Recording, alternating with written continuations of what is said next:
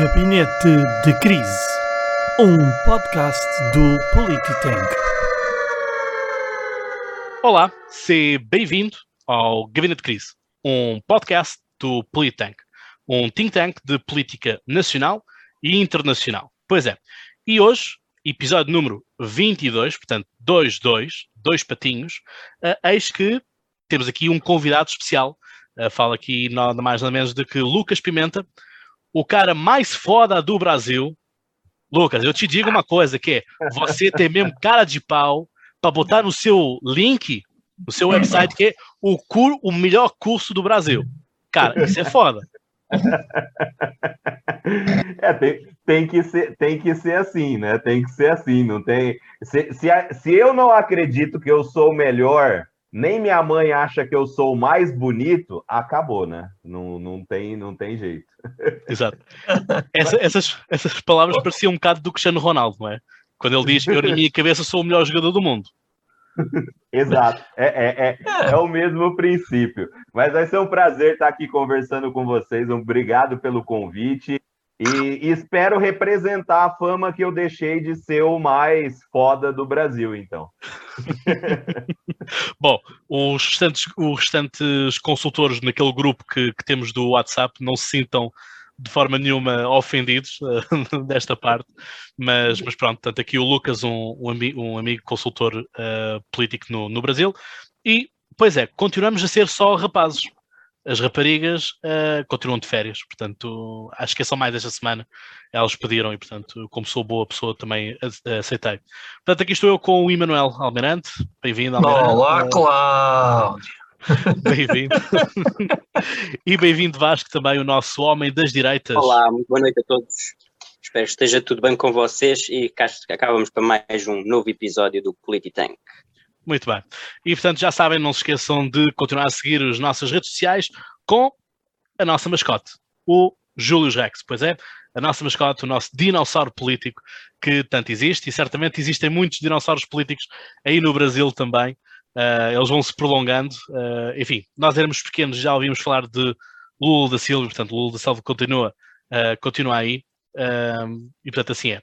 E, portanto, o Lucas hoje vai estar aqui também para representar mais esta, este lado brasileiro, porque sentimos ter uma outra pulsação do outro lado do Atlântico, porque um dos nossos temas vai ser esta, esta bipolarização, esta crispação que está a existir, pelo menos nós assim o, assistimos, um, através da mídia, e vamos também ter que perceber aqui um bocadinho como a mídia uh, acaba por uh, influenciar muitas das coisas, porque enfim, do, quando foi o dia 7 de setembro, uh, muitos, ouvi muitos brasileiros contestar aqui em Portugal o facto da mídia dizer que os protestos pró-Bolsonaro foram violentos, outros disseram que não houve, não houve violência nenhuma, outros também disseram a mesma coisa do, de ontem, ontem, dia 12 de setembro, do Fora Bolsonaro, uns diziam que era pacífico, outros disseram que foi violenta, enfim, uh, vamos ter que perceber é aquilo que realmente importa, que é qual é a pulsação, o que é que está a acontecer, uh, e portanto, ao final do dia, vamos ter eleições brevemente também no Brasil, perceber ao fim e ao cabo se uh, fica Bolsonaro, se volta o Lula,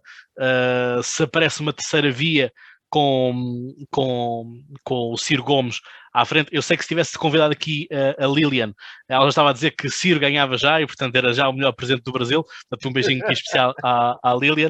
Uh, é muito infusiva nessa parte.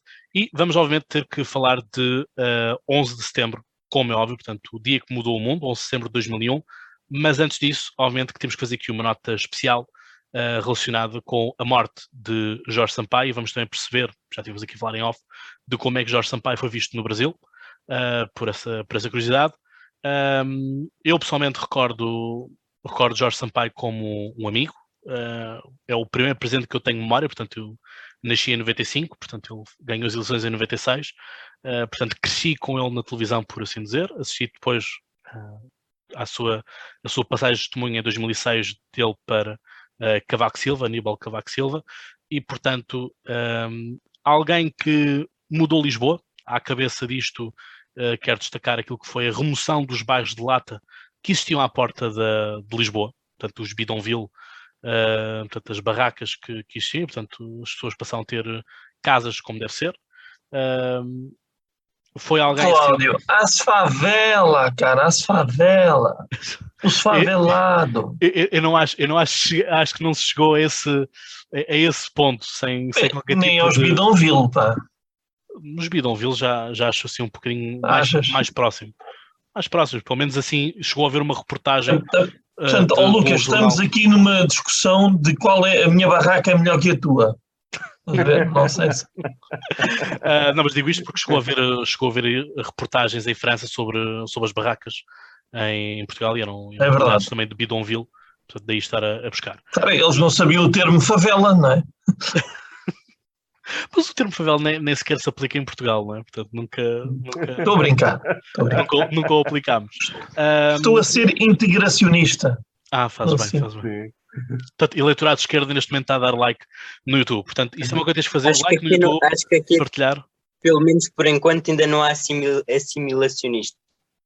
Portanto, enquanto houverem, por, por enquanto, os integracionistas, já não, já, Já não é mau. já não, a coisa não, não é mau. É.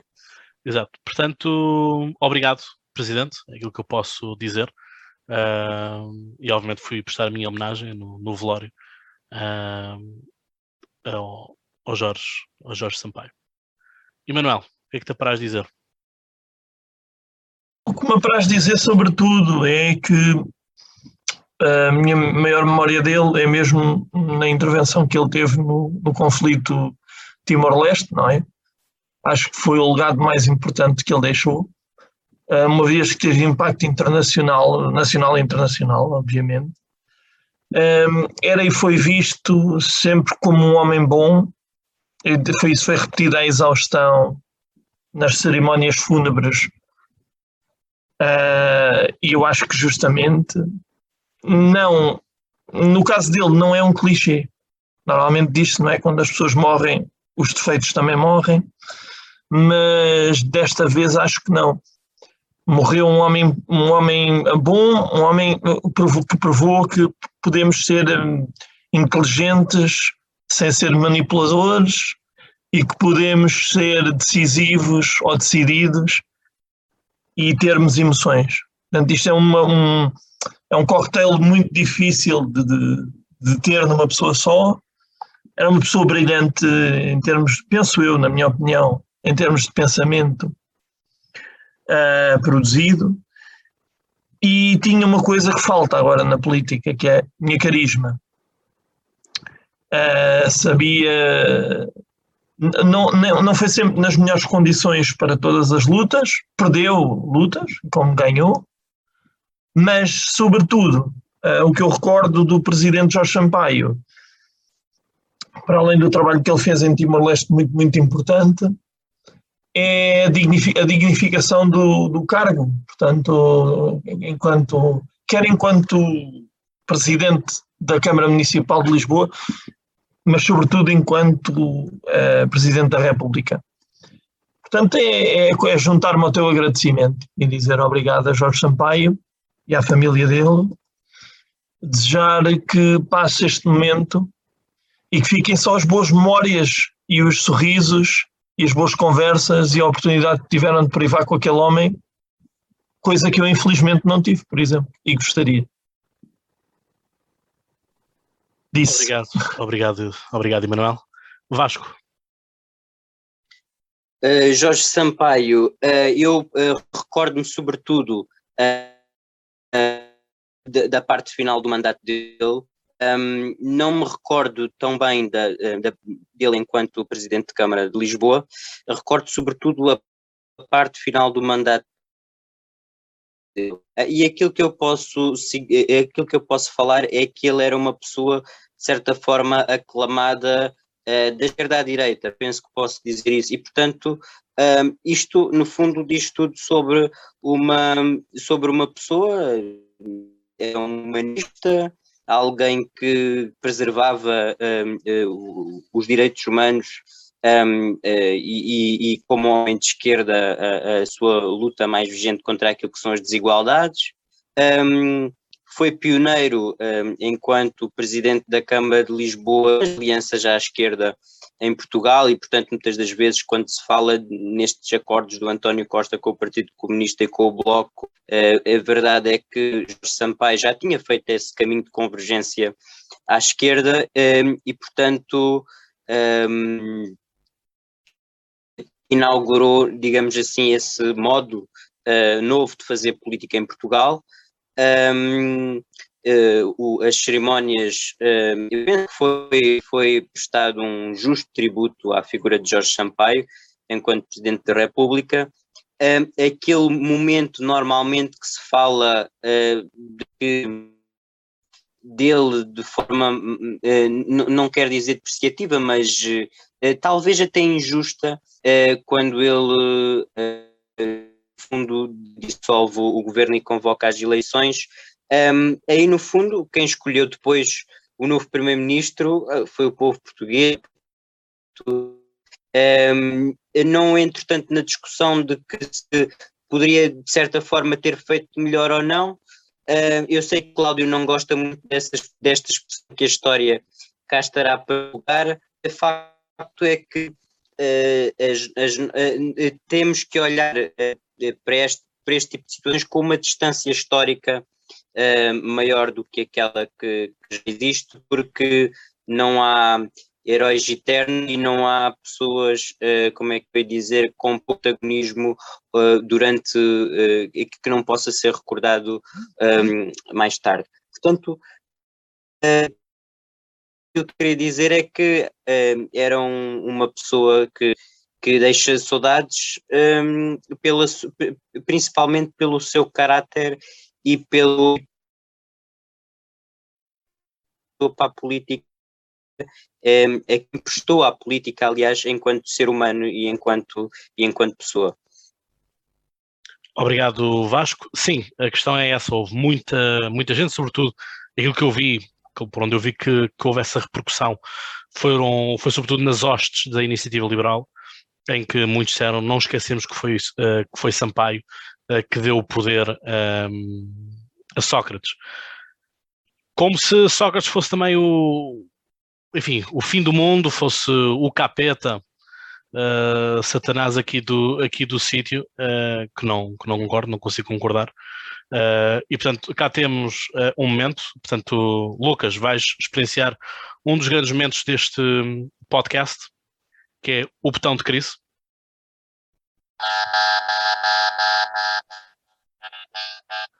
Emanuel tem uma crise, força crise, uh, força Emanuel. Força, crise. Queres concluir o pensamento? Conclui lá que eu já digo. Sim, uh, portanto é isto. Acho que, acho que não faz sentido estarmos a atribuir culpas de Jorge Sampaio pela governação boa ou má de, de Sócrates. Há quem ache que foi excelente, há quem diga que foi a pior de todas. Um, a questão é como, como disse o Vasco e bem, as pessoas é que votaram. E, portanto, uh, Santana Lopes podia ter, ter feito muita coisa e, e, e é preciso recordar que, que, que, Santana Lopes chegou a liderar sondagens para ganhar as eleições. Houve depois um, um, uma campanha má uh, que, foi, que foi optada pelos consultores do, do, do, do Santana Lopes de insinuarem que José Sócrates era homossexual. Uh, e depois houve também um, um, uma coisa que para mim acho que foi o ponto de viragem da situação, em que há um, há um encontro com, de, de Santana Lopes só com mulheres uh, de, do PSD, uh, e há uma, uma mulher que diz este sabe qual é que é o bom colo. e o Santana Lopes basicamente consentiu aquilo, validou aquilo, e portanto contribuiu para aquilo que foi depois uma, uma campanha de vitimização de Sócrates, com esta narrativa toda de o quererem acusar de homossexual, que era uma campanha de vitimização que poderia Santana Lopes muito bem ter feito, que é o Presidente não gosta de mim, o Presidente quer pôr o seu partido no poder, portanto não vamos permitir que o Presidente, sobretudo porque em Portugal um, as experiências presidencialistas não correram bem. Até tivemos ir com o Ramalhianos, eh, que era o Ramalhianos, eh, e a coisa não funcionou. E, portanto, era aí que ele podia ter feito uma narrativa e não o fez. Portanto, é isto. A culpa de Sócrates não é, um, não é Jorge Sampaio. Emanuel, tua crise. É só, uma, é só uma linha. Eu agora vou inaugurar um novo conceito de botão de crise, porque a crise não é contigo, é com as pessoas que disseram esse tipo de coisa. Portanto, vamos lá ver se a gente se entende, que é para não ter de me chatear já no início do episódio. Isto que disseram sobre Jorge Sampaio não só é uma ignomínia, como é mentira. Portanto, Jorge Sampaio não tem a culpa nem do caráter de Sócrates ou da falta dele, dependendo de, da visão de cada um. Não tem culpa de, de, de falta de caráter ou do excesso, ou do excesso de boêmia do Santana Lopes. Não tem culpa das circunstâncias nas quais foi colocado e até fez uma coisa que normalmente os políticos não fazem, que é admitir um erro. Porque ao dar posse ao Santana Lopes e, passado uns meses, utilizar a chamada bomba atómica para dissolver a Assembleia é uma admissão de um erro. Portanto, eu não, eu não tolero este tipo de comparações eh, que pretendem fazer de nós pessoas menos capazes cognitivamente. Portanto, tudo aquilo que o Sócrates fez é responsabilidade do Sócrates, bom ou mau. Não é responsabilidade do Presidente da República. Porque, porque senão assim é fácil. Assim é demasiado fácil e vamos só ter que esperar mais uns anos para ver o que é que a Costa fez de mal para depois culparmos Marcelo Rebelo de Sousa. Vamos Sim, mas, fazer isto? Mas, mas, as, pessoas, as pessoas que criticam agora Jorge Sampaio, uh, será que vão ser as mesmas que vão criticar Cavaco Silva por não ter dissolvido o, o governo de, de Sócrates, por gestão danosa do país, por exemplo? Mas estamos, mas estamos a fazer outra vez aquela coisa que tu não gostas e que eu não gosto, que é a história de tribunal, Exato. E estamos, e estamos é ainda isso. por cima a utilizar factos que conhecemos agora para analisar uma situação de há X anos Exato. atrás. Portanto, mas é isso. isso é desonesto intelectualmente. Claro que é, mas lá está. Agora vamos Pronto. ver se, se, essas mesmas pessoas, quando morrer Cavaco Não, não, não vão, vão, não, vão, porque vão não é, é, é, do lado deles, não é? Pois, é isso. É, já não, Aliás, já não eu, até, eu, eu até acho. Vasco, rapidamente temos que avançar. Sim, sim, eu vou muito rápido. Eu acho, inclusive, é que a, liga a, a relação institucional entre o Cavaco Silva e o, e o José Sócrates era muito mais uh, era muito mais, como é que eu ia dizer? Acesa, uh, incompatível. Acesa e incompatível do que propriamente um, a ligação entre Jorge Sampaio na altura e Santana Lopes, por exemplo. Sim. Até porque a cultura política e, a, e, a, e, as, e as circunstâncias económicas do do país eram outras, eram outras sim, mas a posteriori, sim, mas a posteriori o Santana Lopes, uh, isto foi uma coisa que até o Ricardo Costa, uh, diretor do Expresso, uh, e, e, irmão do nosso Primeiro-Ministro, portanto aqui a mídia está tá em volta no poder, Uh, portanto, não sei se no Brasil acontece assim tão, tão fundo como, como aqui. Mais. É, pronto. Uh, pronto, nós aqui temos parentescos um, e, portanto, o Ricardo Costa disse no, no, no funeral uh, que quando visitou uh, Santana Lopes, que Santana Lopes tinha lá também as fotografias, mantinha as fotografias com Jorge Sampaio, portanto houve uma coisa que foi ultrapassada na, naquele momento. Portanto, vamos então agora ouvir do outro lado do Atlântico o Lucas. Lucas, o que é que chegou aí de, de Jorge Sampaio? Não é? Portanto, o mundo da lusofonia, obviamente que partilha as suas, pelo menos as mortes do, dos presidentes ou de primeiro-ministros que sejam relevantes, por assim dizer. Você sabe, Cláudio, que aqui no Brasil a gente ouve pouco falar sobre Portugal. Eu não sei se em Portugal vocês ouvem mais falar sobre o Brasil. Aqui Todas gente... as semanas. Então, a gente recebe muitas notícias, é, até por causa dos correspondentes, né? Então, tem correspondente da Globo na Itália, então, notícia do Vaticano todos os dias a gente tem notícias da América Latina, dos Estados Unidos, todos os dias. A gente ouve mais até da Inglaterra, do, do Reino Unido, do que propriamente de Portugal nos jornais brasileiros. Mas, obviamente, a notícia da morte do Jorge Sampaio repercutiu aqui. E como eu estava falando com você antes do programa, repercutiu de uma forma que, que me deixou até curioso, né? porque a imagem que a imprensa passou dele aqui era de um militante esquerdista que é, alçou ao poder, que é, fez um governo hiper progressista, um governo hiper de esquerda, é como se fosse um, um, Lula da Silva, mas um pouco mais à esquerda, o cara que acabou com a ditadura e etc.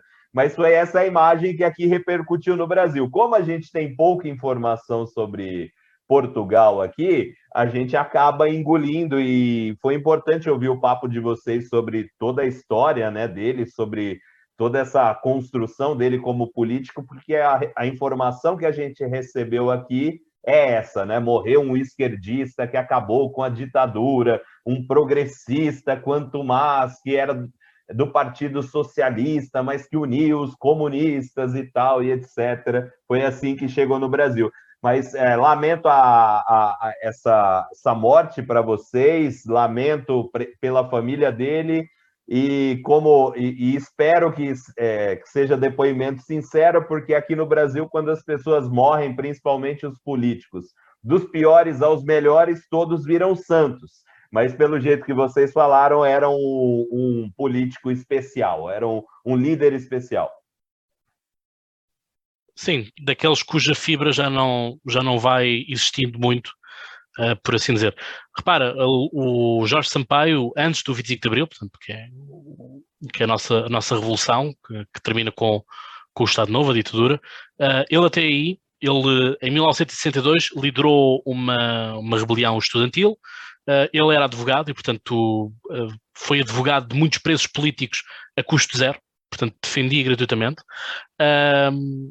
é alguém que enfim, ele, repara, ele só, ele só chega a Presidente da Câmara e a Presidente da, Presidente da República, ou seja, o Presidente da República não forma governo, por assim dizer, portanto, são, são coisas totalmente diferentes daquilo que é a realidade de Portugal para, para uma realidade presidencialista como acontece no, no Brasil. Uh, pá, Sócrates, uh, José Sócrates, é o governo mais centrão que existiu em Portugal por assim dizer. Portanto, há, há coisas de esquerda, como por exemplo o, o, o, casamento homossexual, mas também foi dos períodos de maior desburocratização e simplificação daquilo que era o, as contabilidades, aquilo que eram as papeladas, com, a, com a implementação do Simplex, por exemplo. Uh, e foi alguém que também uh, apostou muito nas novas oportunidades, portanto, que as pessoas que não tinham estudado pudessem estudar agora e também de, de, de parte tecnológica também. Entendi. entendi. Pelo menos é, é aquilo que eu, que eu mais retiro, Emanuel. Nada, nada, ia só dizer para parares de elogiar o teu amigo Sócrates que estamos a falar do Jorge Sampaio, está bem? Não, não, só, só para dar aqui o contexto que não, que não é assim tão. Já estava é assim quase, estava, estava quase a ouvir os violinos já. Eu... Não, não, não, não. Mas bom, uh, é isto mesmo, portanto, vamos agora para o Brasil ou seja, vamos, uh, é o tópico do Brasil, portanto, dia 7 de setembro, aliás, isso até foi, até estas questões foram levantadas antes, uh, quando o Marcelo Rebelo de Sousa esteve no Brasil também, e portanto ele esteve com o Henrique Cardoso, que, uh, portanto, ex-presidente do Brasil também, Lula da Silva, uh, com o Michel Temer também, a Dilma, já não me relembro se a Dilma esteve, se a Dilma esteve lá ou não, uh, que era, foi o Museu da, da Língua Portuguesa. E portanto o Jair Bolsonaro não esteve lá, uh, porque preferiu ir andar de moto com, com os amigos para a sua campanha pessoal uh, e tudo mais. Isso foi algo complicado, nós até falámos isso no, no grupo WhatsApp, porque depois existe aquele encontro uh, entre Lula da Silva e Marcelo Belo de Souza, Uh, à parte, portanto, ou seja, não foi apenas um encontro na cerimónia, como foi também depois um encontro privado, por assim dizer, que aconteceu, antes de se encontrar com Jair Bolsonaro do ponto de vista formal, enquanto Presidente de Portugal, com o Presidente do Brasil. É, só, só um adendo que assim o encontro do o Bolsonaro não foi ao evento e aí tem um detalhe a mais que eu acho que vocês devem ter comentado é, não por uma questão contra o presidente contra o presidente de Portugal ou qualquer coisa nesse sentido. É porque o evento o Museu da Língua Portuguesa fica em São Paulo na Estação da Luz e ele é administrado pelo governador do estado de São Paulo, que é o João Dória. E o João Dória é hoje, é, publicamente, até mais do que o Lula, porque eles usam, ele, eles dependem um do outro, né? Lula e Bolsonaro sobrevivem um do outro, mas o Dória é o real inimigo do Bolsonaro. Então, assim, ele xinga o governador em entrevistas e tal. E como era um evento do governador, por mais que o governo federal tivesse ajudado a bancar a obra, ele não participaria. Então, qualquer evento onde esteja o João Dória, não está Jair Bolsonaro. Ok, Esse, eu por acaso não sabia disso, não sei se o Vasco ou o Emanuel sabiam disso, isso não nos, pelo menos a mim não, não me chegou na altura essa, essa parte, essa. Eu vou dizer, eu vou dizer porquê, só, só para não. Porque eu vejo muitos canais de YouTube brasileiros, então isto no Brasil é uma coisa corrente. É, portanto, é como o Lucas está a dizer, ele melhor que ninguém vai, vai falar sobre isso. É mesmo uma rivalidade muito forte entre os dois e, e, e, é evidente para quem segue a política brasileira que, que não tinha nada a ver com Marcelo Rebelo de Sousa. Podia ser quem fosse. Exato. Mas pronto, certo é que não esteve lá uh, e, portanto, certo é também que Bolsonaro uh, já está em mais que campanha própria para, para conseguir a sua reeleição. Obviamente que esse é o objetivo de todo o político, né? Portanto, qualquer político que vá para o poder um, é pelo menos fazer dois mandatos, se calhar não, se calhar não tendo ao terceiro, porque se calhar chega ao fim do segundo totalmente desgastado e, portanto, uh, sem qualquer chance de ser reeleito ou por vontade própria decide, ou, por limitação da lei, ou por vontade própria também diz uh, estou cansado disso, portanto, quero a minha vida normal, por assim dizer, não é? Um, aliás, nós até vimos na, na, altura, quando foi o fim do Obama, uh, a evolução do cabelo do Obama, não é? Portanto, 2008 para, para 2017 um, envelhece muito na, na, política, não é? Portanto, um, as, coisas, as coisas vão assim. Elas não matam, mas moem, como se costuma dizer. Uh, mas é isto. Portanto, o, tivemos... o próprio Cláudio tem 15 anos, já parece ter quase uns 30. não, tem 26. Uh, agora, agora que falaram aí do João Dória, eu vou ser muito rápido, mas é porque, um, e é a propósito dessa polémica que o Lucas falou, não é por acaso que o, o João Dória pode os bolsominions, como costumam dizer, os, portanto, os adeptos do Bolsonaro, ou a legião de fã do Bolsonaro, se assim quisermos dizer, uh, apelida o João Dória do, do calça apertada. Uh, porque o João Dória, pronto, utiliza realmente as calças muito, muito apertadas. Um, e houve uma polémica, inclusive, no Twitter, entre um dos filhos do Bolsonaro, agora não me recordo se foi o Eduardo, se foi o Flávio, a propósito disso, agora não tenho a certeza se ele depois teve, se isso deu, deu origem a que ele tivesse que ir responder a tribunal ou se ficou somente pelo Twitter em si. Uh, a questão é que isso, eu lembro-me que na altura deu alguma polémica no Brasil, precisamente oh, por causa dessa, dessa expressão. Eu não sabia que tu eras polícia da moda. oh, Cláudio, devias ter posto uma daquelas músicas de passarela agora. Tanto Dória vem com uma calça apertada, a camisa havaiana. Mas é, é isso, não é, Lucas? Mas, ah, é verdade. Mas, é, se tu pudesses dar um insight em relação a isso do, é, o que, que acontece com o João Dória e o Jair Bolsonaro, né? O, o João Dória, para quem não conhece, ele era um empresário, ele tinha um grupo de empresários, né? Um, um think tank só de empresários, e ele reunia políticos para unir esses políticos aos empresários. Ele fazia essa ponte, né? O que claro, esse Brasil, é o objetivo sempre a gente denomina como lobismo, né? Que é proibido aqui no Brasil, mas. Aqui também. É, é, é mas, mas é faz... é permitido na União Europeia. No Parlamento Europeu Isso. pode fazer lobby. Ah, é? Então, a, a, aqui mas é, proibido. é proibido.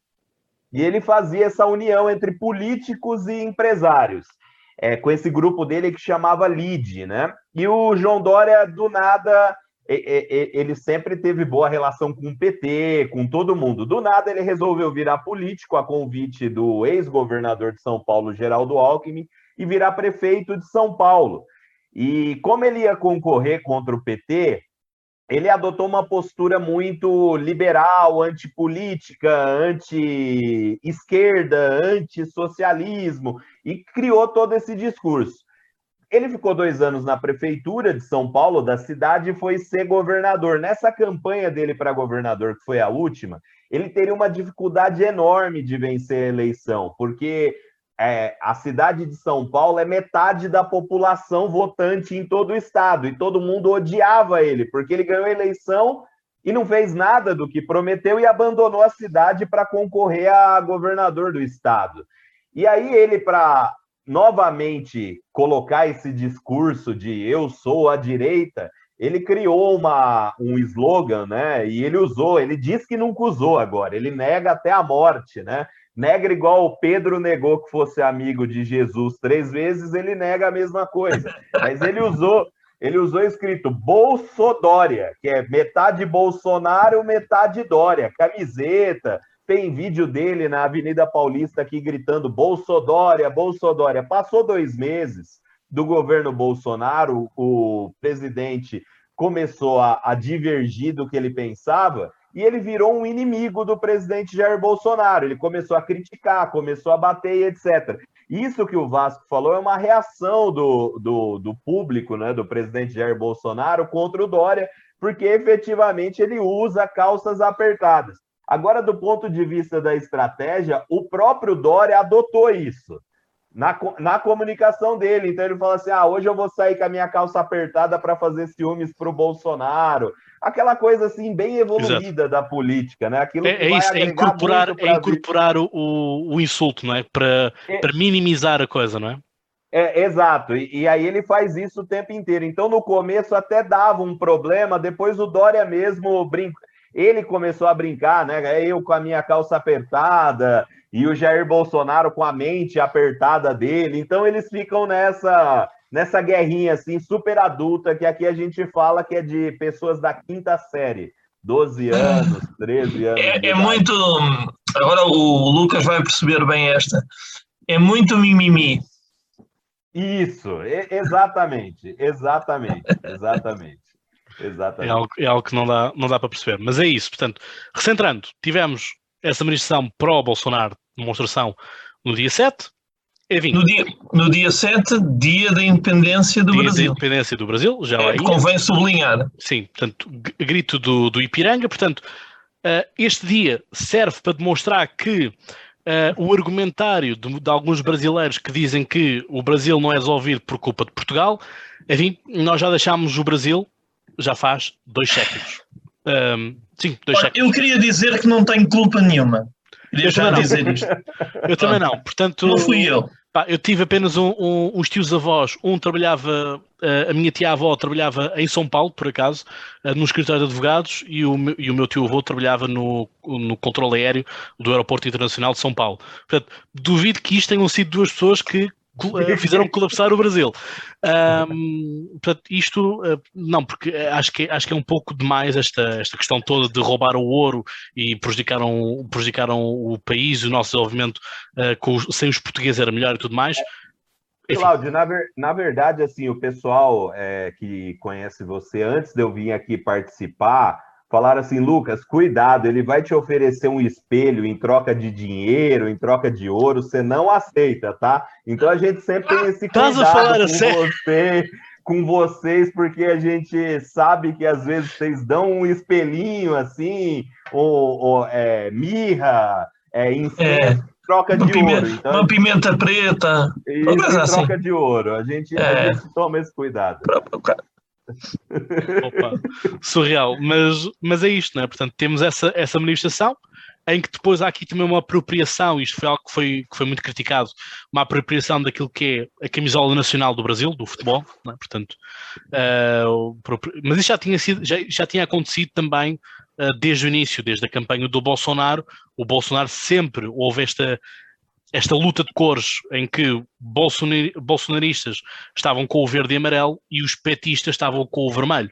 Portanto, aqui a divisão das cores sempre foi muito, sempre foi muito clara uh, e nós na altura aqui em Portugal até chegámos a falar de que a Haddad devia de abandonar o vermelho, uh, devia de, de, abraçar o branco, no sentido do branco, como todas as cores, cor da paz e portanto cor do, do vamos fazer aqui uma união nacional, no sentido de o Brasil está em primeiro lugar e não e não as guerrinhas uh, políticas ideológicas, uh, se bem que obviamente elas estão sempre, estão sempre em disputa, como é óbvio, não é? Uh, mas tentar-se fazer uma sublevação a isso, e havia muita gente que já estava, estava no dia 7 e já estava a pensar naquilo que ia acontecer no dia 12. Portanto, é, é um pouco aquilo que é medir quem é que faz mais barulho. tem havido sempre muitas campanhas nas pontes de colocar tarjas e dizer apite se é contra Bolsonaro, apite se está farto do Bolsonaro, ou apite se é fora Bolsonaro, no caso, já, portanto, o pessoal fica lá.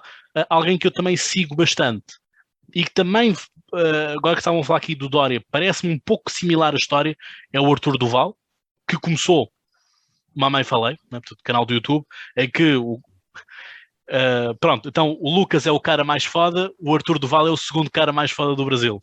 Uh, que ele ia para o meio das manifestações do, uh, do, do, PT e todas as outras, portanto, provocar claramente e tentar perceber o que é que aquelas pessoas estavam ali a fazer. Muitas vezes vimos os vídeos dele a ser, a ser agredido e tudo mais, mas a questão é. Arthur Duval tem também um vídeo, não sei se ainda continua no, no canal do YouTube dele ou não, em que ele disse: Bom, estava aqui a passar no, no, no Congresso, já não sei se era no Congresso ou se era no sítio qualquer, e cruzamos aqui com o Bolsonaro, portanto, Bolsonaro estamos juntos nessa luta por um, um, Brasil mais liberal. Há esse vídeo, que são para aí 5 minutos, é uma, uma, curta entrevista, mesmo daquelas de que ele está ali a segurar o, o telefone, portanto, não, sem, grande, sem grande preparo, porque lá está encontrando-se ali a meio do corredor, e portanto, ele a dar ali o apoio, a dizer que não partilhava das ideias do Bolsonaro, mas que uh, esperava que Bolsonaro ajudasse, portanto, ajudasse esforços nesta questão um, do, de um Brasil mais liberal. Aquilo que eu vejo é que também Artur Duval já virou o bico ao prego, por assim dizer. Uh, não, não que haja aqui uma traição ou coisa assim, mas uh, esteve no dia 12 na manifestação contra, contra Bolsonaro, assim como também esteve no dia 7 a entrevistar os bolsonaristas uh, e a fazer aquele papel que nós sabemos que ele faz no Mamãe Falei, portanto, de mostrar que as pessoas que ali estão, muitas delas não sabem, não, não têm qualquer convicção política de ali estarem, uh, estão ali apenas por uma forma emocional. Portanto, feita esta apresentação daquilo que aconteceu dia 7, dia 12, uh, eh, Lucas, em que estado é que está o Brasil? Uh, esta coisa que é uh, uma simbiose, não é? Portanto, uh, Lula precisa do Bolsonaro e o Bolsonaro precisa do Lula, não é? Portanto, quase como Harry Potter e, e Voldemort, quase assim de género.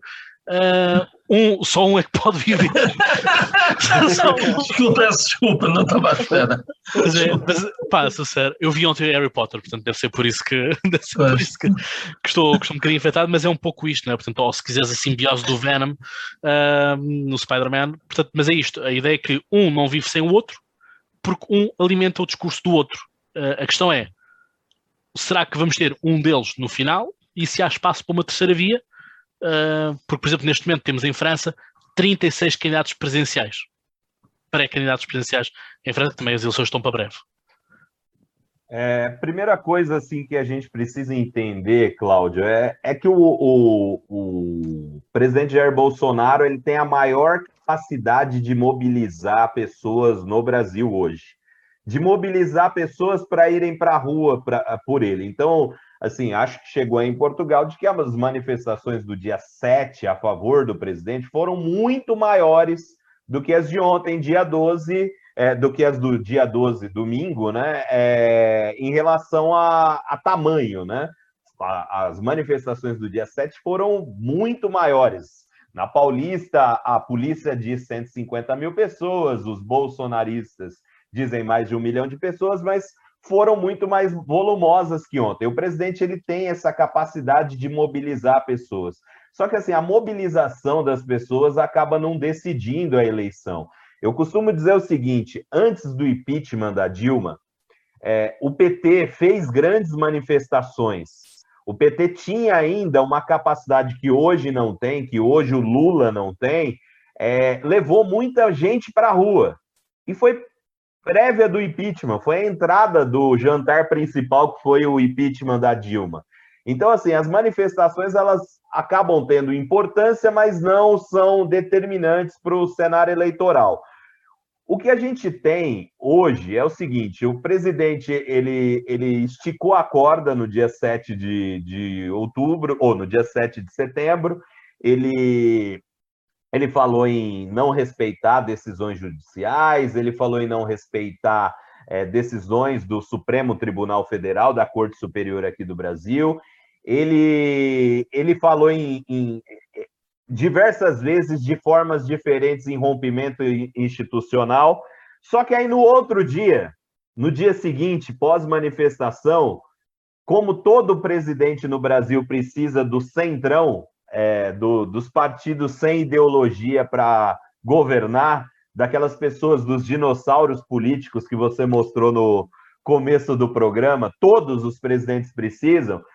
O Bolsonaro foi orientado a dar um recuo, a voltar atrás. Então, ele, com a ajuda do Michel Temer, que é ex-presidente do Brasil, é ex-vice-presidente do PT, é ex-secretário de Segurança Pública do maior massacre numa, num presídio aqui de São Paulo.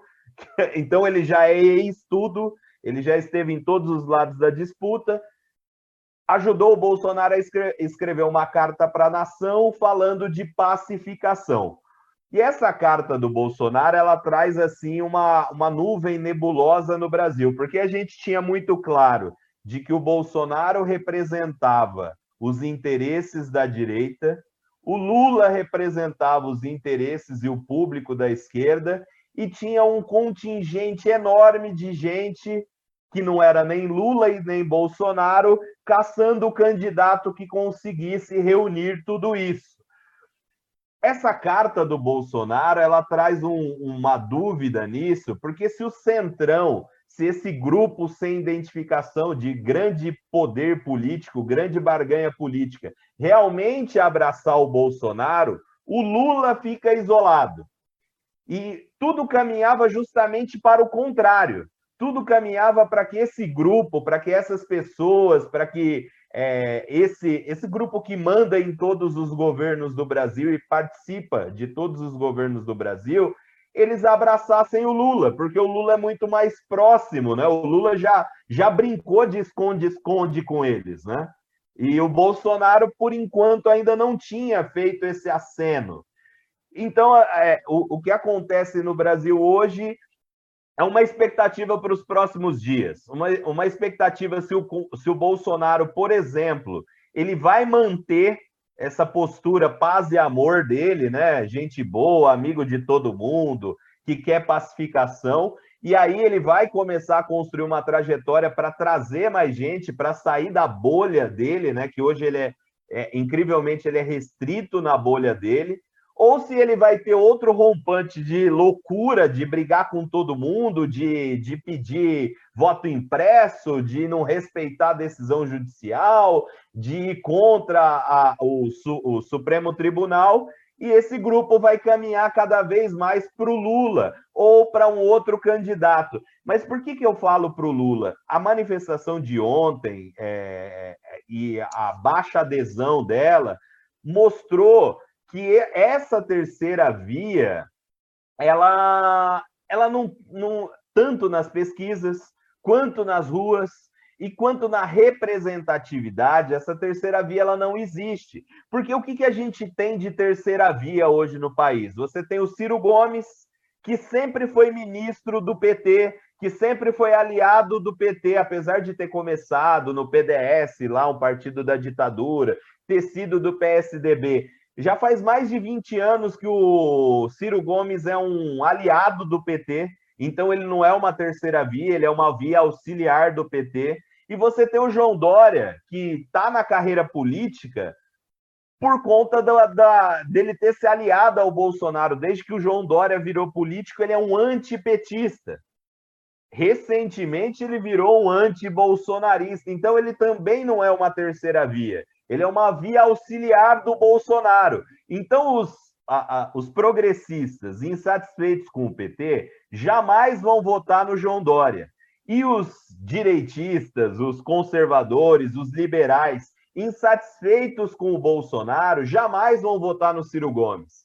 Então, hoje a terceira via ela não existe porque ela não tem um candidato que reúna todos, esse, todos esses interesses das pessoas decepcionadas tanto com Lula quanto com Bolsonaro. Então é isso que está acontecendo no Brasil. É um cenário nebuloso, mas que caminha para Lula e Bolsonaro chegarem até lá. E o fator decisivo vai ser se o Bolsonaro vai conseguir governar e para isso ele precisa da política, ou se ele vai dar uma de louco de novo, vai perder a política e vai perder o apoio e vai perder a governabilidade, e aí o Lula vem mais forte. Hoje eu não acredito em terceira via.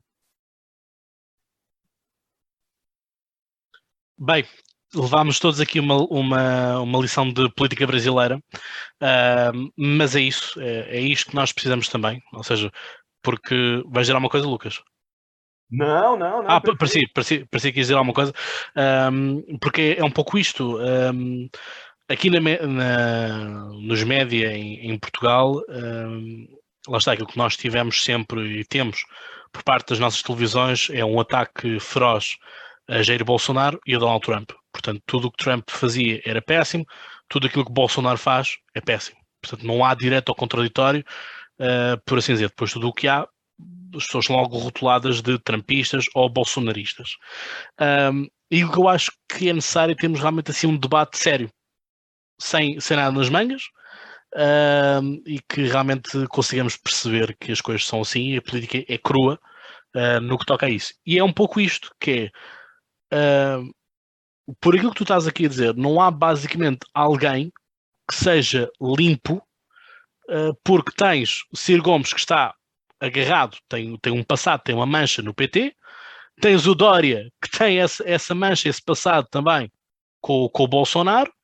Assim, eu acredito que as pessoas possam mudar, eu acredito que as pessoas possam e são livres de, de mudar e portanto eram de uma perspectiva e passaram para outra e portanto assim, assim o é e tiveste o, o caso do, do Sérgio Moro é? que foi a grande bandeira de Jair Bolsonaro no início e Sérgio Moro também saltou do barco e portanto também neste momento uh, suponho que também não seja assim tão querido uh, do povo como se calhar era no início.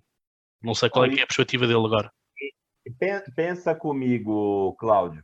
É, o cara que votou no Lula e se decepcionou com o Lula, mas é anti-Bolsonaro, ou seja, ele, ele é, é, tem completa rejeição com o Bolsonaro. Esse cara votaria no Sérgio Moro, o cara que prendeu o Lula, segundo a justiça brasileira e segundo a narrativa que se impõe de forma injusta, ele jamais votaria no Moro. O Moro também não seria um candidato de terceira via.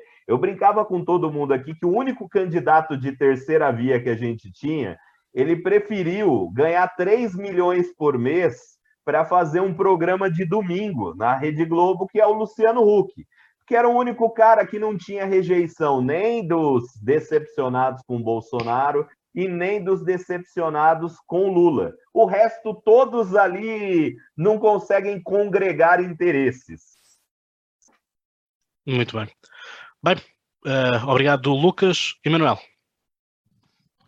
Bom, uh, depois desta lição do professor Lucas, eu vou só acrescentar uns Eu falei que ele era o cara mais foda do Brasil. É, é Lucas é foda, né? Aí. Uh, mas antes de é falar. Assim, eu, só, Lucas... eu, só, espero que o algoritmo do YouTube não. Não nos diga não nos corte, o número da escada, sim. Não nos corte os milhões que nós temos a receber. Sim, sim. Lucas, antes de começar a falar, uh, tenho aqui manjericão e tenho aqui também noz moscada, portanto, depois, quando puder, você envie-me a sua barra de ouro, tá bom? Eu, eu enviarei. Pronto. Uh, mas eu vou enviar mesmo, apesar de ser português, eu vou cumprir a palavra, tá bom? Pronto. Bom, uh, depois deste statement, uh, para lembrarmos a nossa, a nossa querida colega de painel, a Carlota, que não está aqui presente. Portanto, Carlota, esta é para ti. Uh, vamos lá falar de coisas sérias que são a política do Brasil, apesar de parecer que é uma coisa meio a brincar, meio a sério. É carnaval permanente. É, é uma festa. E então eu estava, eu recolhi aqui um, um, um, dado, vou só dar um dado de que é, portanto, é a mobilização de, das ultim, da última manifestação, do dia 12, ficou muito aquém do, do esperado, porque havia divulgada, em, sido divulgada em julho pela Datafolha uma sondagem que dizia que 54% declaravam-se a favor do processo de impeachment do presidente Bolsonaro. E segundo a Polícia Militar, como o, Lucas estava a dizer, os, e agora não vou aqui a ter nos, nos números se são verdadeiros, se não são, mas os números da Polícia Militar diziam em 7 de setembro para o Bolsonaro estiveram 125 mil pessoas na Paulista e agora dia 12 estiveram 6 mil. Só para ver, termos uma consciência da diferença de mobilização, quer seja isto ou muito mais, ou múltiplos destes valores.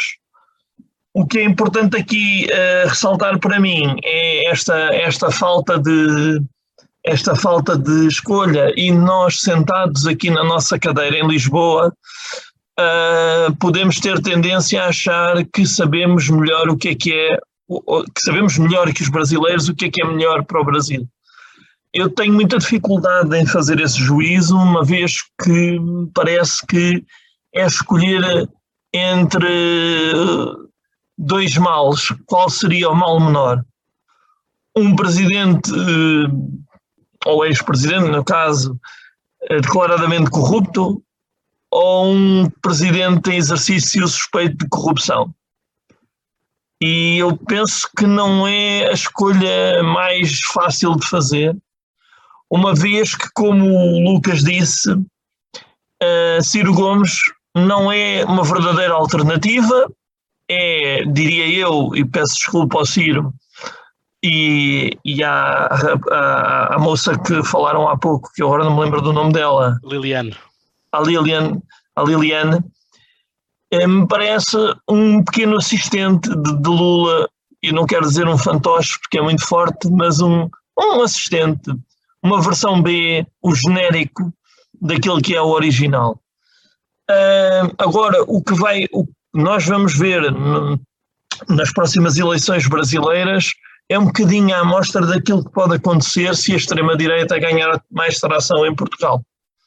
Portanto, é curioso ver como continuamos ligados historicamente uh, e, e como tudo aquilo que o Lucas disse, e se fizerem uma retrospectiva agora, se puxarem o episódio para trás e ignorarem o sotaque brasileiro do Lucas e o facto do Lucas falar em nomes brasileiros e substituírem pelos nossos, uh, os nossos as nossas personagens, vá lá, uh, vocês vão, vão ver que bate tudo certo. Bate tudo certo, todo o discurso é igual, a, poli, a polarização é igual, a trampização da política é a mesma, e, e, eu não quero dizer com isto que se é bom ou se é mau, mas é um fenómeno que, que está a acontecer. Portanto, pelo menos diante de, de, dos meus olhos e por aquilo que eu entendo.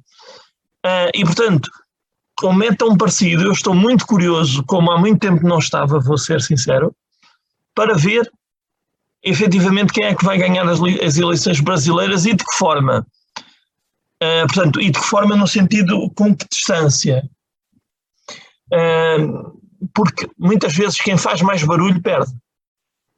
Sim. Agora vamos ver se isso é verdade ou não. E, e eu, não, eu não estou aqui a torcer, isto é bom que eu veja estas eleições, porque eu não estou a torcer nem por um, vamos, vamos usar aqui uma expressão brasileira, nem por um time, nem pelo outro. Eu estou só aqui do alto da minha posição moral como colonialista a ver os meus colonos a brincarem à política e serve isto para. Serve, eh, portanto, vou, vou, já concluir, Cláudio. Não, neste momento, já neste momento quem, quando, quando um brasileiro ouvir isto, já estamos cansados no Brasil. Não, mas não, mas repara, não faz mal, porque o Oceano Atlântico é muito, muito grande.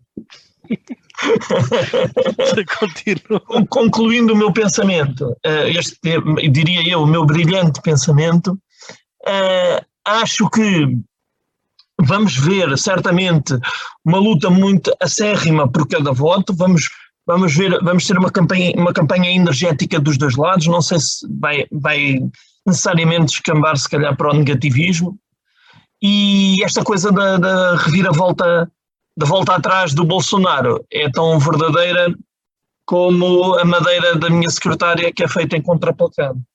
Portanto, vamos agora ao Vasco. Força. Portanto, como nós sabemos, o Brasil já há algum tempo a esta parte que, que, que está dividido politicamente e, e, portanto, uh, uma sociedade dividida, como nós já tivemos a oportunidade de ver o rescaldo daquilo que foram as eleições norte-americanas já há pouco tempo, um, tendo um, certos fenómenos uh, extremos que não são, que não que não são os melhores cartões de visita para, para a democracia em si, portanto, um, o próprio, os próprio, o próprio sistema de justiça, um, a educação, tudo isso depois um, acaba por ser um bocado um, apanhar por reflexo daquilo que, que é o sistema político e, e daquilo que é a saúde em si da, das democracias, digamos assim. Mas aquilo que as manifestações uh, uh, revelaram, mesmo por aquilo em termos de número, é que realmente, e como o Lucas já disse há pouco, uh, aquilo que parece é que há uma maior, o, o, o, que nos dá a entender é que há uma maior, um maior esforço de mobilização por parte daquilo que é os bolsonaristas e a capacidade de, de colocar pessoas na rua e principalmente mais do que a mobilização há aqui uh, há uma vitimização uh, e, e, e, e, que Bolsonaro consegue fazer uh, daquilo que são por, no caso de Bolsonaro, um, ele foi muito específico um, em dois, dois políticos é, que ele fala como sendo alvo de processos da justiça e, portanto, também sendo presos políticos. É, eu depois fui ver quem era, por curiosidade. Um deles é o político, chama-se Daniel Silveira, do PSL, e outro Robert, Robert, Roberto Jefferson, do PTB. E, portanto, um, uh, esse, essas, esses políticos tiveram os seus rostos lembrados nas manifestações uh, favoráveis a Jair Bolsonaro. Um, e Bolsonaro também já disse há pouco tempo que só Deus é que o irá uh, tirar do Palácio do Planalto. Portanto, aquela ideia com que Bolsonaro foi eleito, no fundo, de que uh, Deus, Deus acima, como é que é? Deus, Deus acima de todos, o Brasil. Não, Deus não, acima a, de tudo. A pátria, a pátria é acima de tudo e Deus acima de todos. Exato, exato. Uh, e portanto. Mas, ao, um, mas ao Vasco, eh, Deus não tem nada a ver com isso, só para te informar. Tem sim, porque Bolsonaro tem Messias no nome. Ele é, é o enviado sou, de Deus. Eu sou, eu sou, eu sou Messias, mas não sou Deus, não é? Foi isso que ele, que ele. Diz, Lucas, diz.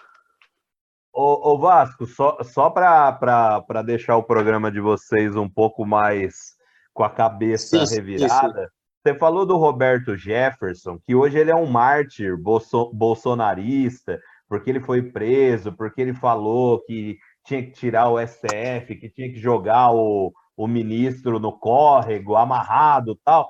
Roberto Jefferson, ele é um cara que é assim, ó, ele era do mensalão do PT, ele recebia dinheiro do governo Lula.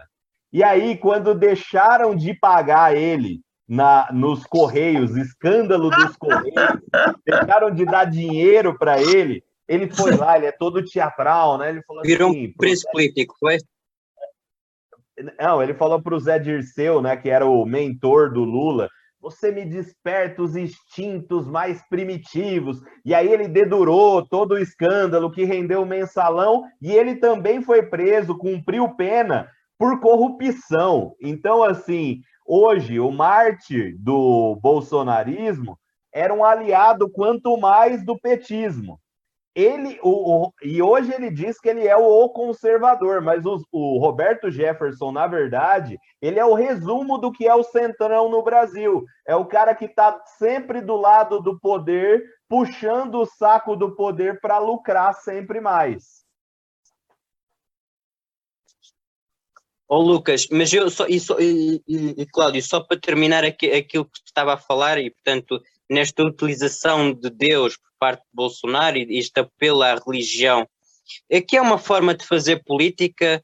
Eh, eu pessoalmente não acho que seja a forma mais uh, correta ou, mais agradável de se fazer política, mas o que é certo é que o, Brasil tem uma dimensão enorme e, portanto, todas estas narrativas e mesmo muitas das vezes um, a ligação entre os pastores e a política, que também é, é muito próxima, um, no Brasil, acaba por uh, um, puxar muito voto e, e ir até um, essas pessoas que se calhar, possivelmente, até nem iriam votar e convencê-las hum, a tomar parte hum, nesta, nesta situação. E, portanto, eu tirei nota disto, de um cartaz que um manifestante pró-bolsonarista levava, eh, que dizia o seguinte: Nós cristãos estamos falando de política hoje para não sermos proibidos de falar de Deus amanhã. Eu achei esta, esta situação uh, o, o, o, mais uh, caricata possível, porque é assim. Uh, no fundo, é assim: isto é uma linguagem que, todo, no fundo, que acaba por chegar a toda a gente, porque é, é facilmente perceptível, uh, e acaba por ser mobilizadora de um povo um, ehm, evangélico, de um povo cristão, embora Uh, e eu gostava, já agora que temos a oportunidade de ter aqui o Lucas para nos falar acerca de uma certa de, de, deste tema, de que mesmo a bancada evangélica já não está tão próxima de Bolsonaro quanto o início de, de, de, de mandato dele, porque se nós nos lembramos, um, eh, o Bolsonaro é, era apoiado, um, pelo menos no início do mandato, embora uh, agora possa já não reunir o apoio destas três fações, era, era pela bancada do boi, da bala e da Bíblia. Portanto, ehm, eram três, digamos, fações que apoiavam e que sustentavam aquilo que é o legado de Bolsonaro e aquilo que é a política uh, de Bolsonaro. Quanto às manifestações uh, do, do PT, penso terminar, que uh, não, sim, sim, não possamos tirar daí uma, um grande significado, porque isso, e como o Lucas já há bocado estava a falar e bem, não é isso que expressa o voto de urna. E, portanto, a mobilização que hoje existiu não quer dizer que não exista daqui a uns tempos, até porque a política vai buscar apoios e consegue buscar apoios onde nós às vezes menos conseguimos imaginar. E eu gostava só que o Lucas aprofundasse esse ponto, se, se for possível, Cláudio. Não, é, é, sobre a bancada do boi, Bala e Bíblia, elas são o núcleo duro do bolsonarismo. Elas continuam apoiando e muito. O Bolsonaro, no dia 7 de setembro, estava num caminhão onde estavam todos os principais líderes de denominações evangélicas, de igreja evangélica. Né? Elas continuam fiéis ao bolsonarismo. Quem flutuou um pouquinho foi o Centrão e os liberais, o Novo e o MBL que o Cláudio citou aí. Só que assim, no dia 12, essa manifestação do último domingo, ela não foi feita pela pelo PT não, ela foi feita pela terceira via. Ela não foi feita pelo PT. O PT ainda não saiu às ruas de verdade, o Lula não saiu às ruas de verdade. Então essa manifestação ela fracassou justamente porque a terceira via não existe, ela é um fracasso hoje. Muito bem, acho que em relação ao Brasil estamos apalavrados. Vou passar ao Emanuel para o Emanuel introduzir aqui o tema do, do 11 de setembro. Uh, enfim, uh, aquele dia onde todos nós sabemos o que estávamos a fazer, basicamente. É. Aquela pergunta, onde é que estavas no 11 de setembro, aplica-se a outras datas também. Um, basicamente foi a comemoração dos 20 anos do 11 de setembro, toda a gente sabe o que foi, não vale a pena estar a alongar-me muito, vou só dizer o que penso sobre as comemorações. Acho que foi expectável, ou seja, Trump fez à sua maneira o seu show-off, aproveitou o dia para fazer campanha política e reafirmar nesse. escolheu precisamente esse dia para reafirmar que iria concorrer novamente a um mandato na Casa Branca. Portanto, deixo às pessoas uh, que tenham capacidade analítica de pensar sobre o, o, significado deste dia e o significado de fazer uma declaração destas neste dia, para além de todas as outras que ele fez, criticando Biden justo ou injustamente, abrindo, abrindo, abrindo as feridas uh, novamente num dia de, que deveria ser de união, que foi de união para, para os ex-presidentes, uh, excetuando lá está Trump, um, e uh, um dia muito simbólico, não é? Todo, cheio, todo ele cheio de simbolismos, as paradas, os minutos de silêncio, e nota-se que é um evento que ainda perturba muito a América. Há, há demasiadas injustiças relacionadas com, esse, com esses movimentos que têm sido combatidas no, no, no Congresso e nos tribunais, nomeadamente em, na, portanto, no, no, ressarcimento das vítimas e, eh, sub, sub, eh, e também, e sobretudo, era isso que eu ia dizer, dos first responders, quer dizer, do, dos bombeiros, da polícia, e tudo isso tem ficado em águas de, de bacalhau, parece, parece os resgates do, dos bancos aqui em Portugal, onde o pessoal perde tudo e fica anos e anos e décadas à espera da resolução. Isto, este data não contribui em nada, infelizmente, para a União, para a União da América. Um, não me parece que Biden, lá está, como eu digo desde o início, o Lucas não, não estava cá, nem, nem, nem, vê, nem vê o gabinete de crise para saber que eu digo sempre que o Biden tem o carisma de uma alface e, portanto, é difícil com este tipo de figura unir o que quer que seja. É muito difícil que, mesmo num evento total como foi o 11 de setembro, e em que toda a gente está de acordo, ou pelo menos está do mesmo lado, que é contra os terroristas. Uh, Voltou-se a falar também no Afeganistão, na retirada, uh, e no, no quão fraco pareceu Biden naquela retirada, e depois podemos entrar na, na, na discussão se havia alguma maneira dos Estados Unidos saírem do Afeganistão como deve de ser porque as mesmas pessoas que criticam a saída dos Estados Unidos do Afeganistão criticam a sua entrada. Portanto, estamos aqui uh, num caminho sem saída. O 11 de setembro uh, mudou as regras de segurança na, na, na aviação, sobretudo. Ainda hoje uh, temos, esse, temos isso para, para, para nos recordar. os sapatos, as portas blindadas no cockpit, tudo isso um, foi imposto a partir desse evento. Acho que melhorou bastante a segurança. Não tem havido, excetuando pontualmente na Europa, alguns atentados e, portanto, diria que no longo, ao longo prazo os Estados Unidos ganharam a guerra, mataram Bin Laden, mataram Saddam Hussein, um, ou deixaram, no caso do Saddam Hussein, deixaram que o matassem, não é mais assim. Um, e eu acho que ah, no longo prazo venceram. Agora pode-se perguntar do lado americano a que custo. Uma coisa que não se pode dizer é que Biden não tenha sido coerente com as suas próprias posições. Muito bem, obrigado, Emanuel. Vasco. Ah. Portanto, um, quando nós falamos de 1 de setembro, e há bocado é impossível nós não nos recordarmos de onde é que nós estávamos. Eu lembro-me perfeitamente que uh, era, era miúdo, bebê, uh, pouco tinha, portanto, um, 4, 5 anos de idade um, e estava numa alcatifa um, a brincar com, com, com os troncos que haviam lá na, na casa da minha avó e a olhar para a televisão muito espantado com, com aquilo que era e a tentar perceber o que é que se tinha passado.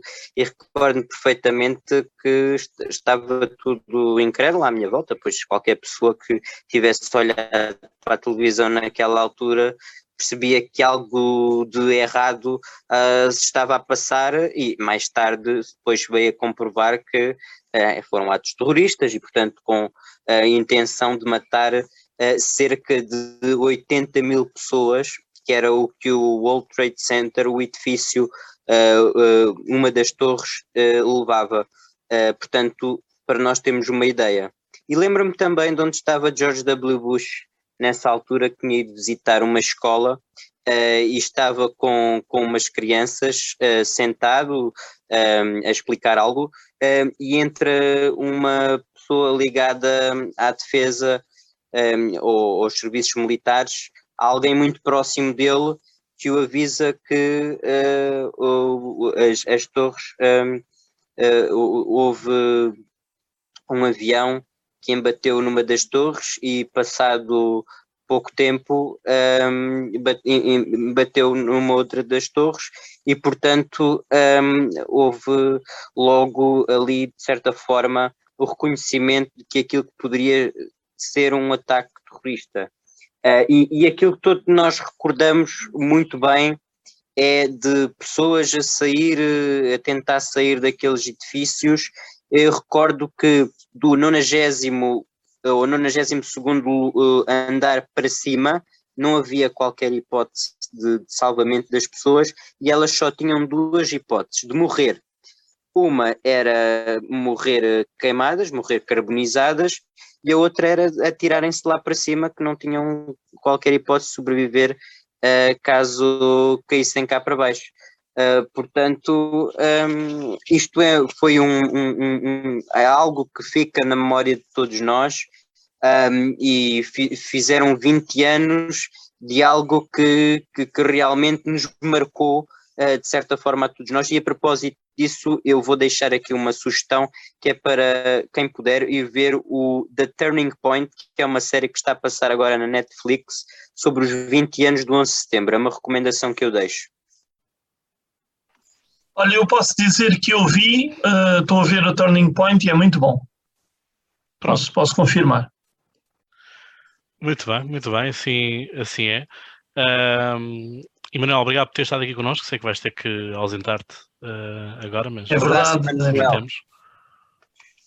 Força a todos, não se esqueçam www.polititank.pt Polititank no Instagram, Polititank no Facebook, Polititank no YouTube, Polititank na vossa vida. Vamos embora. é isso. Obrigado. Um Valeu. E portanto, com o Valeu, vamos uh, agora ouvir de ti, Lucas, onde é que tu estavas e que, que retrospectiva, o que é que, o que, é que te apraz dizer tudo isto do, do 11 de setembro? Que este ano, enfim, é ano de aniversário, aniversário de duas décadas, uh, tem um capítulo que eu acho que dificilmente vamos conseguir apagar na nossa memória, esta questão do Afeganistão, ou seja, passados 20 anos, voltamos ao mesmo ponto, basicamente. Era exatamente isso que eu ia falar agora, cara. É, é para mim assim mais importante do que onde eu estava, né? Eu estava na minha cidade natal, que é no interior de São Paulo, era uma criança voltando da escola e achando aquilo, é, infelizmente eu achando incrível, né? Porque era a criancinha achar, nossa, olha que legal, que parecia um filme. Até você se ligar que aquilo na verdade era um ataque terrorista, era um crime, uma barbaridade, uma tra tragédia, as imagens eram cinematográficas. E era justamente sobre isso que eu estava conversando esses dias em casa, sobre como os terroristas, como o Al-Qaeda, né, e esses grupos, eles e, e, principalmente nesse episódio, eles valorizaram a questão da comunicação, porque aquele ato é muito simbólico. Existiriam atos muito mais eficientes se eles quisessem promover o, o, o terrorismo, promover morte, mas eles queriam também comunicar, eles também queriam deixar uma mensagem, por mais nefasta, por pior que fosse a mensagem que eles queriam passar, mas eles pensaram na questão da comunicação de estar em um lugar de ampla exposição, na, na maior cidade dos Estados Unidos, na cidade com mais câmeras, onde o mundo daria toda a atenção que eles precisavam para a causa deles. Então, pensando do meu lado da comunicação, o quanto eles pensaram em se comunicar e o quanto eles estão pensando agora novamente, porque se você for pensar 20 anos depois, a gente volta com a questão do do Talibã no Afeganistão, a gente volta com o medo do que o Talibã pode fazer, com quem está por trás ou quem está ao lado do Talibã nessa retomada do poder e o quanto eles novamente pensaram na questão da comunicação, de voltar ao poder exatamente 20 anos depois, ah, mas é porque os Estados Unidos ia sair, porque facilitou, mas isso tem uma questão muito importante de comunicação, da forma que eles estão comunicando essa retomada de poder e a forma como, como eles estão pensando essa construção deles, e o quanto isso é assustador para o nosso futuro. Porque, assim, a partir do momento que o terrorismo consegue, além de se preocupar com o próprio terrorismo, com a própria atrocidade, ele também se preocupa com a comunicação, é porque a gente falhou como sociedade mesmo. É isso, aliás, eles até agora, este ano, quando foi no dia 11 de setembro, lançaram uma comunicação de cerca de uma hora a falar de como os talibãs tinham vencido a guerra contra os Estados Unidos da América porque para todos os efeitos assim o é. Uh, ou seja, uh, parece que parece que simplesmente tivemos ali um cerco de 20 anos, portanto foi um cerco que durou mais, mas que mesmo assim não foi, não foi capaz, e à conta disto, vidas de militares americanos, uh, e nós sabemos o quanto o budget americano dedicado à guerra existe, aliás, o, o, o, Biden falou de que foi investido um trilhão uh, de dólares na, nesta questão do, do Afeganistão, enfim, não consigo imaginar, não consigo visualizar o que é que são, o que é que é um trilhão uh, de dólares, portanto, a nível de, de, bens materiais, o que é que isso, o que é que isso é, o que é que isso equivale, acaba por ser assim uma coisa, uma realidade longínqua que infelizmente, se calhar nenhum de nós aqui vai, vai lá chegar. Uh, agora, aquilo que para dizer, bom, eu, para já eu estava em casa, eu estava com a minha mãe, e portanto estava, estava no, no quarto com a minha mãe e estava a dar aquilo.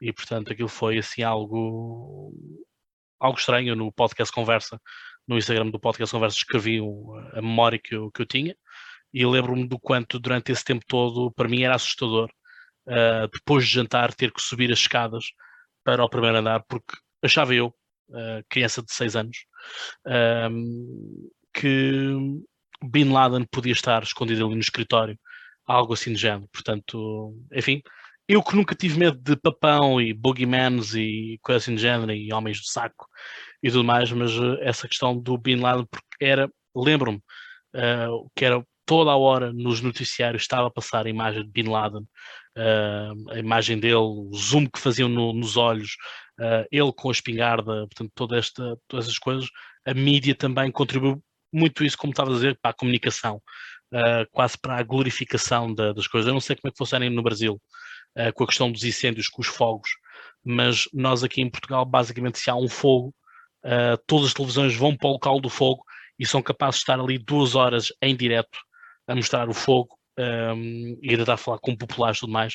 Eu acho que isso para os pirómanos deve ser o melhor momento do dia uh, por causa disso. E, portanto, eu acho que uh, a televisão ainda tem que perceber um bocadinho mais daquilo que é o, o limite entre a informação, ou seja, onde é que acaba a informação e começa a propaganda, por assim dizer.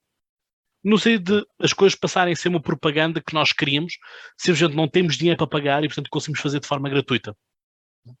Porque se tu hoje quiseres pôr um, um, um anúncio qualquer de um candidato, tens de pagar tempo de antena para a televisão por lá um spot publicitário. Uh, mas tu conseguires fazer com que esse candidato vá para as notícias, custa é zero. E, portanto, ainda consegues, se calhar, extorquir dinheiro se disseres o candidato só dá entrevista se pagarem a tal. E, portanto, isto depois começa quase um leilão de ver qual é, é a televisão que dá mais para ter aquele candidato que fez algo uh, para ter uma entrevista. Um, para isso, agora, de facto, uh, que o nosso dia a dia mudou, eu acho que sim, mudou muita coisa, não apenas no, no ramo, no ramo da, da, da aviação. Obviamente que a aviação à cabeça, porque foi preciso nós lembrarmos que houve uh, esses dois ataques às Torres Gêmeas, portanto, um, um, avião para cada torre, assim como também houve aquele uh, ataque planeado ao Pentágono. Portanto, houve, havia muito mais coisas e também supostamente havia um, um, um planeado atentado também à, à, Casa Branca, portanto, era, era um dia em cheio para, para o grupo da Al-Qaeda nesses ataques. a questão é, todos nós no dia a dia acabamos por ter isso, em que entramos num sítio qualquer e uh, se calhar as regras de controle não eram tão grandes uh, quanto isso. Se calhar um pouco aquilo que nós vamos ter com a pandemia, portanto, quando saímos desta pandemia da Covid-19, vão ver muitos rituais que nós certamente vamos continuar a ter, em que se há os centros comerciais vão deixar lá ter, vão, vão deixar lá estar o, o álcool gel para as pessoas desinfetarem. Há pessoas que vão continuar a fazer o caminho para se desinfetar, há pessoas que simplesmente é do estilo liberdade, ponto final. Uh, e assim como também há pessoas que eu conheço que disseram que no próximo inverno vão estar a usar máscara para não apanhar o vírus da gripe. Uh, portanto, e para se prevenirem de outra forma. Uh, mas é isso. Mas lá está, a única certeza que nós temos, e era isso que tu, penso que é isso que tu estás a querer dizer, é que o mundo nunca vai ser o mesmo depois de, quer do atentado, quer seja da pandemia, destes, destes acontecimentos que Sim, Vasco, houve aqui um corte qualquer. Ok, aquilo que eu estava a dizer é que, um, e penso que era isso que tu querias dizer também, é que o mundo não vai ser a, a, a mesma coisa a partir daí, seja o atentado, seja a questão da pandemia, porque isto tudo são situações que, que deixam marcas e que reestruturam por completo o nosso dia a dia. Absolutamente. Exato, é, é, mesmo, é mesmo por aí. Uh, como é que foi no Brasil, uh, Lucas? Qual é que é o. Ou seja, para a mídia brasileira e para o, para o brasileiro comum, que impacto é que tem esta questão do, do Afeganistão? Para nós uh, é um pouco do estilo, é já aqui ao lado, e nós, nós Europa, vamos levar aqui com a vaga de migrantes que vão sair do Afeganistão. não acredito que o pessoal do Afeganistão vá querer fazer o voo para o Brasil, no sentido de que é dispendioso, é demasiado, demasiado longe quando, quando existe a Europa aqui bem perto e que conseguem ir no. Infelizmente, vão, uma vez mais, vão lucrar as redes de tráfico humano, uh, mas que impacto teve esta questão uh, do Afeganistão para, para o Brasil? Então, aqui no, aqui no Brasil, é, é, até pela, pelo histórico que vocês têm aí, vocês têm uma preocupação muito maior com a questão do terrorismo, né? Então, o Vasco estava falando sobre a mudança de comportamentos e a mudança do mundo a partir do 11 de setembro e comparando com a pandemia. Para a gente, assim, a, a pandemia é algo que vai ditar muito mais comportamentos, porque ela é muito mais próxima historicamente da gente do que o próprio terrorismo e o próprio 11 de setembro, apesar de estarmos no mesmo continente dos Estados Unidos. E para a gente aqui, o, o que fica dessa questão do Afeganistão é, é, é, Você falou sobre a questão dos incêndios, eu acho assim impecável. No Brasil, a gente tem um problema nessa época de seca, que aqui está muito seco, não chove, é que são os, as pessoas que soltam balões, né? Então a, a, TV fica a todo momento mostrando, olha, soltou balão, aí pegou fogo no mato, tal, e queimou tanto de, é, floresta, eu sempre é, falo o seguinte, sempre analiso da mesma forma que você. Quanto mais o cara que solta balão vê imagens de balões voando e pegando fogo em mato na TV de graça, mais ele vai ter interesse em soltar balões. E a questão do é, da TV aqui, a TV a todo momento mostra os caras da do Talibã com armas, é, é, armas, armas, é, aquele ostensivo é, de armamento, e o, eu sinto que gera só mais interesse dos brasileiros sobre o que é o Talibã. Até pelo momento que a gente vive de, de disputa, de atrito político, busca por mais liberdades individuais, com até a própria questão do próprio arma, armamento, vê isso o tempo inteiro e incentiva que mais pessoas se interessem por aquilo, e não um interesse necessariamente bom, mas um interesse de curiosidade, de saber, de tentar entender motivos, de buscar motivos do porquê as, é, esse grupo, porque essas pessoas fazem isso, sendo que nada do que eles fizerem é justificável, né? É isso, é que, é que mesmo isso quase que é, é romantização, não é? Acaba por haver depois uma certa romantização, a mesma coisa que acontece com com, com Che Guevara, não é? aliás temos aquela música, não é? O Comandante uh, de Che Guevara, enfim, a música é, bonita, devo confessar, de vez em quando gosto de a ouvir, um, mas é preciso não esquecer as atrocidades que Che Guevara também fez. Um, mas, é, mas é um pouco isso, não é? Eu estar a falar de onde é que acaba a comunicação e onde é que começa a propaganda, às vezes a linha é muito, muito tenue e lá está. E, e aí no Brasil há essa clarividência, essa daquilo que é a TV Globo, aquilo que é a TV Record, e portanto que são espectros diferentes, interesses diferentes também nessa, nessa parte. Uh, portanto, é isto, em relação ao setembro, acho que não, não há muito mais a acrescentar uh, esta parte. Uh, nós por cá estamos quase ah, a ter as eleições para as autarquias, portanto, as prefeituras, como seria aí no Brasil.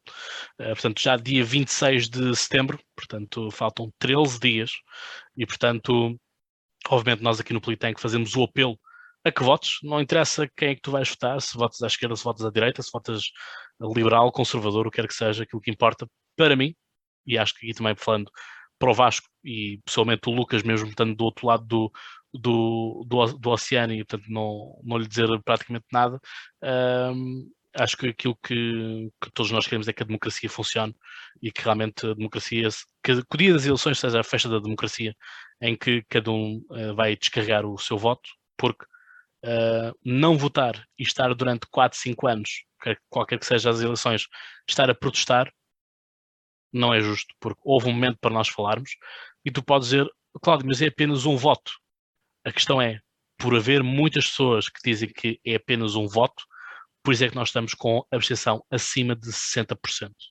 Portanto, mais de metade da população não vota, mais de metade da população não está a exercer o seu direito e, meus amigos, o 25 de abril de 1974, já aqui falámos no início deste programa, uh, foi ontem, basicamente. Portanto, a democracia não está, uh, não é eterna. Né? Portanto, como se, não sei se tu conheces esta frase, Lucas, mas uh, nós por cá dizemos quem adormece em democracia acorda em ditadura.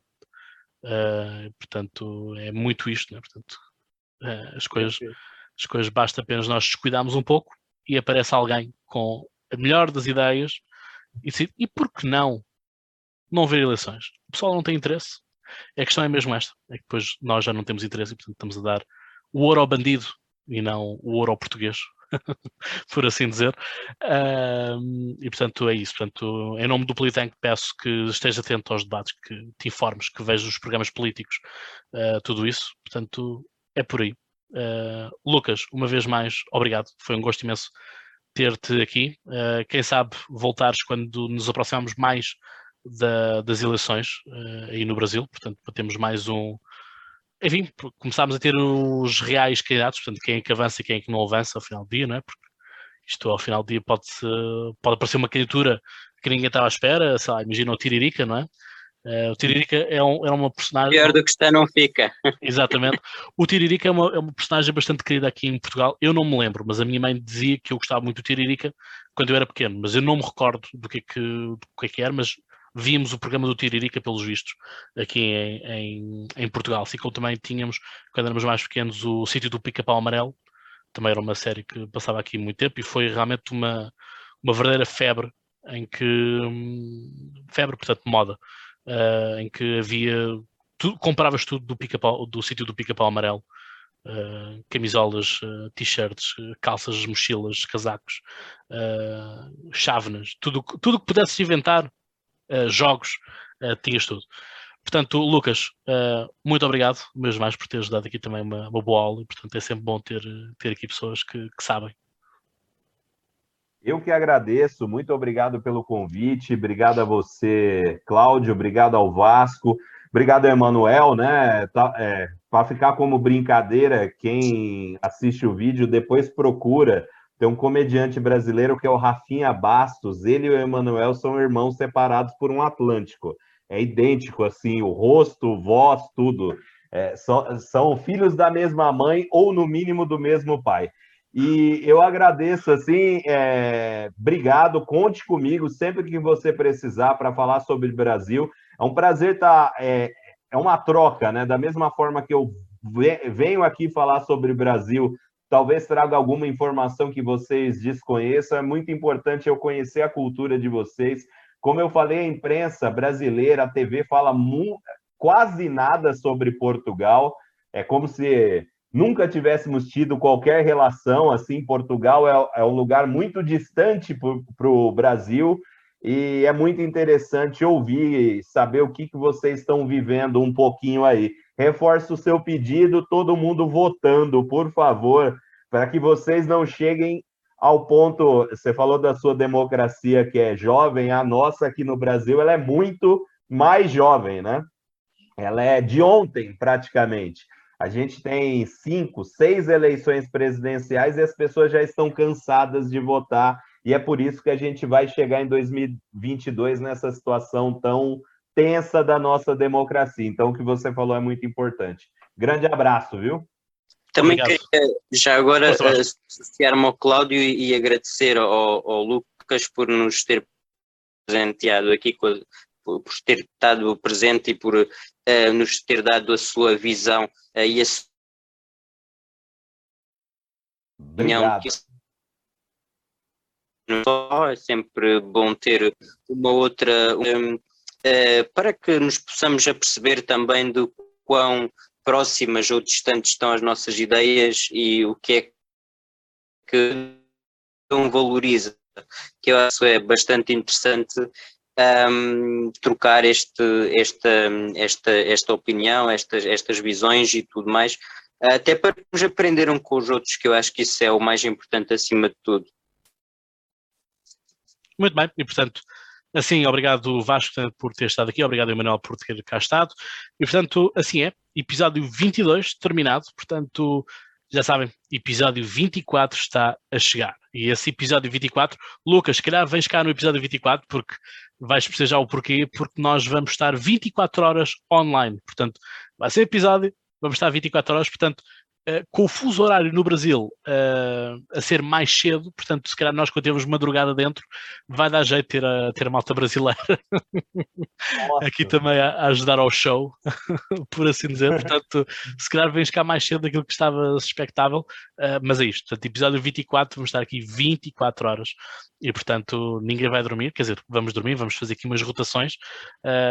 Quem sabe depois no próximo ano não concorremos nós uh, alemã, portanto o Polittank vai alugar um carro e fazer as 24 horas em alemã, uh, porque não, nunca se sabe. E portanto é isso mesmo, obrigado uma vez mais por terem estado desse lado. Já sabes, segue o Instagram do Polittank, o Facebook, o YouTube, é o podcast, Spotify, é o podcast, dar-nos as 5 estrelas aqui no YouTube é aquele like ou joinha, já que vamos chegar aqui a mais público brasileiro, e portanto subscrever e partilhar é muito importante. Portanto, obrigado, e como nós dizemos, e vocês também já vão sabendo do decor, pensem muito e boas crises. Um abraço.